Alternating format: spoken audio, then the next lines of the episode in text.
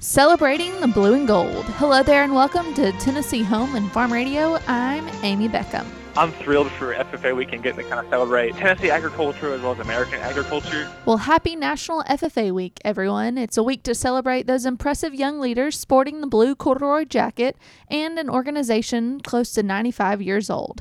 Tennessee State FFA President Harrison Falkowski is excited about what the week means for FFA members across Tennessee. So it's super cool to be able to celebrate FFA. I know that for me, FFA has been not only a second family, but it's introduced me to the industry that I wanted to you know, continue the rest of my life working in.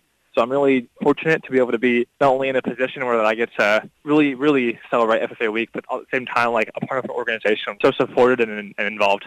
And just like Harrison, many of us can relate to those positive memories and critical moments of leadership development while in FFA.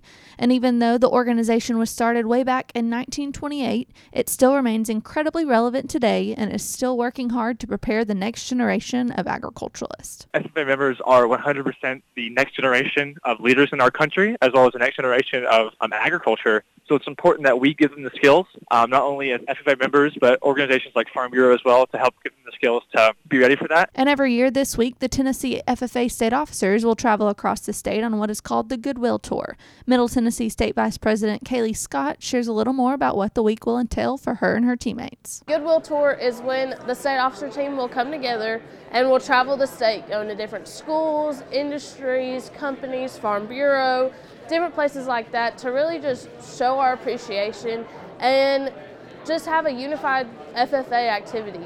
Because although the state officer team will be going on the tour, all different FFA chapters are doing different activities, different things just to celebrate how great FFA is. For Tennessee Home and Farm Radio, I'm Amy Beckham.